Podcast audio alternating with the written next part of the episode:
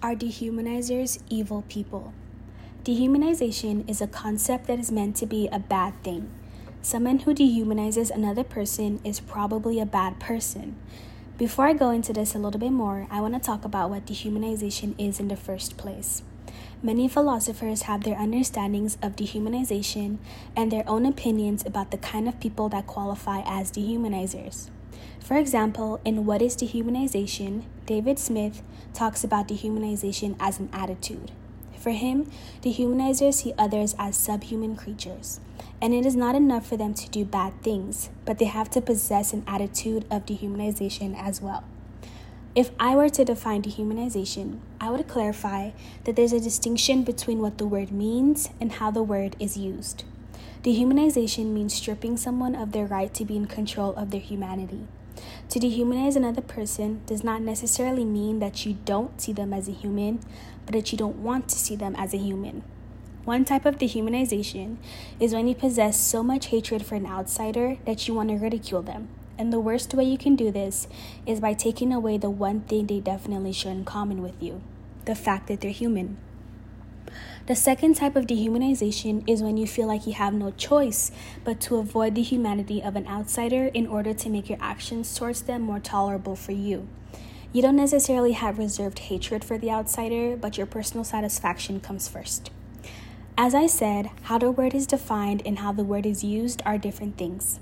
I think that most people tend to see dehumanization as the most violent execution of hatred. It's not enough to have the mindset that another human is something other than human. You have to actively express your feelings. In What is Dehumanization, Smith provides the example of a black man that was tortured and definitely dehumanized. But I don't think Smith had to provide such a graphic example of dehumanization in order to define dehumanization. The torturing of another human being is definitely dehumanization, but so is walking by a homeless person without even acknowledging their presence, simply because it's easier for you to ignore the human than to have to face the guilt that may follow when you are approaching a person you have privilege over. As I said at the start of this, dehumanization is meant to be a bad thing. Someone who dehumanizes another person is probably not the best person. But this belief exists because of how dehumanization is often used. When dehumanization is meant to be the worst kind of act, then of course you would associate dehumanization with badness. Someone who tortures another person for being a different race is probably not an angel. But my problem is, with how I have defined dehumanization, it's questionable whether this would still mean all dehumanizers are bad. While someone that ignores a homeless person on the street may not be a saint, I'm hesitant to believe that they are evil. In my final paper for Philosophy of Dehumanization, I defined an evil person as someone that was still in possession of their humanity, but habitually doing very bad things for their own selfish pleasure. I think that it's important to acknowledge the humanness of evil people. To characterize them would be to absolve them of a little bit of blame, regardless of how small. Being a human person and still having that capability of doing very bad things makes you evil. And it's also important that the bad things are indeed very bad and are done not just on occasion, but regularly and for some sort of pleasure. Hitler dehumanized Jewish people and regularly took the lives of innocents for the sake of political gain and personal motives. He was an evil person. If you're walking down the street and you see a homeless person with a sign asking for money or food or even a prayer, as some are starting to do, it is dehumanizing to ignore them. You don't have to give them what it is that they're asking for, especially if you don't have it or have very little of it. But as a human to a fellow human, their existence must be acknowledged. To walk by homeless people without so much as making eye contact is saying that you don't see them. They don't mean as much to you and are basically not real. It's dehumanizing, but it doesn't make the dehumanizer evil. The reason I think this is because most people ignore the homeless out of a sense of guilt, embarrassment, pity, or even fear. For the most part, it's not always the case, though it's not always the case, they gain no pleasure from dehumanizing their fellow person. In fact, some people probably even feel guilty for their actions following the fact. So, this wouldn't make the dehumanizer guilty, regardless of whether or not this is something that is done on many occasions. On the other hand, there are institutions that dehumanize homeless people and have entire motives and end goals. These institutions remove park benches from public places so that homeless people can't use them as beds. These institutions place spikes under freeways so that homeless people cannot camp under them.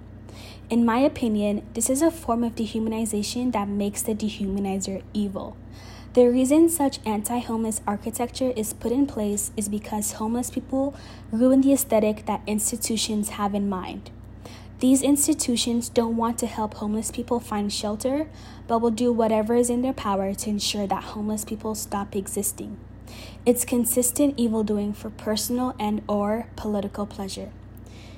Something else on my mind is whether or not evil people themselves are dehumanized.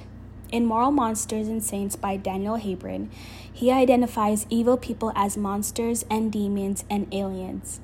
David Smith said that when people are dehumanized, they are referred to as monsters that belong to an alien species. It would seem then that evil people are dehumanized. Although I believe that taking away an evildoer's humanity is reckless, clearly my definition of evil isn't universal. Many people believe that evil people have no humanity, and by believing this, I think that they're separating the evildoer from humanness. So I believe that evil people are dehumanized. Again, I don't think that dehumanization necessarily has to mean torturing someone because you hate them. It's enough to want to separate that person from who you are as a human. So, someone dehumanizing an evil person doesn't necessarily become evil themselves. But does that mean it's okay to dehumanize evil people, especially when they are theoretically deserving of their ridicule? In my opinion, I don't believe dehumanizing in any form is justified. Graphically torturing another person for being of a different race is an evil thing. It should be an objective belief that racism is terrible and we should strive not to physically or verbally harm others. In addition, ignoring homeless people, even if you feel guilty afterwards, is a bad thing. Homeless people are human and they deserve to be treated as such. Though it doesn't make someone evil to ignore them, we should strive to be better people and face our guilt and our embarrassment. If someone asks us for money and we have it and we want to give it, we should. If we don't want to, we don't have to. Again, homeless people are humans. If we're not able or willing to provide temporary assistance to de- avoid dehumanizing them, doesn't mean going out of our way to be seen as good people, giving them all our money in our pockets, or offering house keys. Sometimes all it means is being genuine, making eye contact, communicating, and even tossing a friendly smile while walking by are all basic actions humans share with other humans. Finally, we shouldn't even be dehumanizing evil people. As I said, I believe that for evil people to be evil, we have to acknowledge their humanity. Dehumanization, whether it makes someone an evil person or not, is not something we should strive to be doing. Thank you for listening.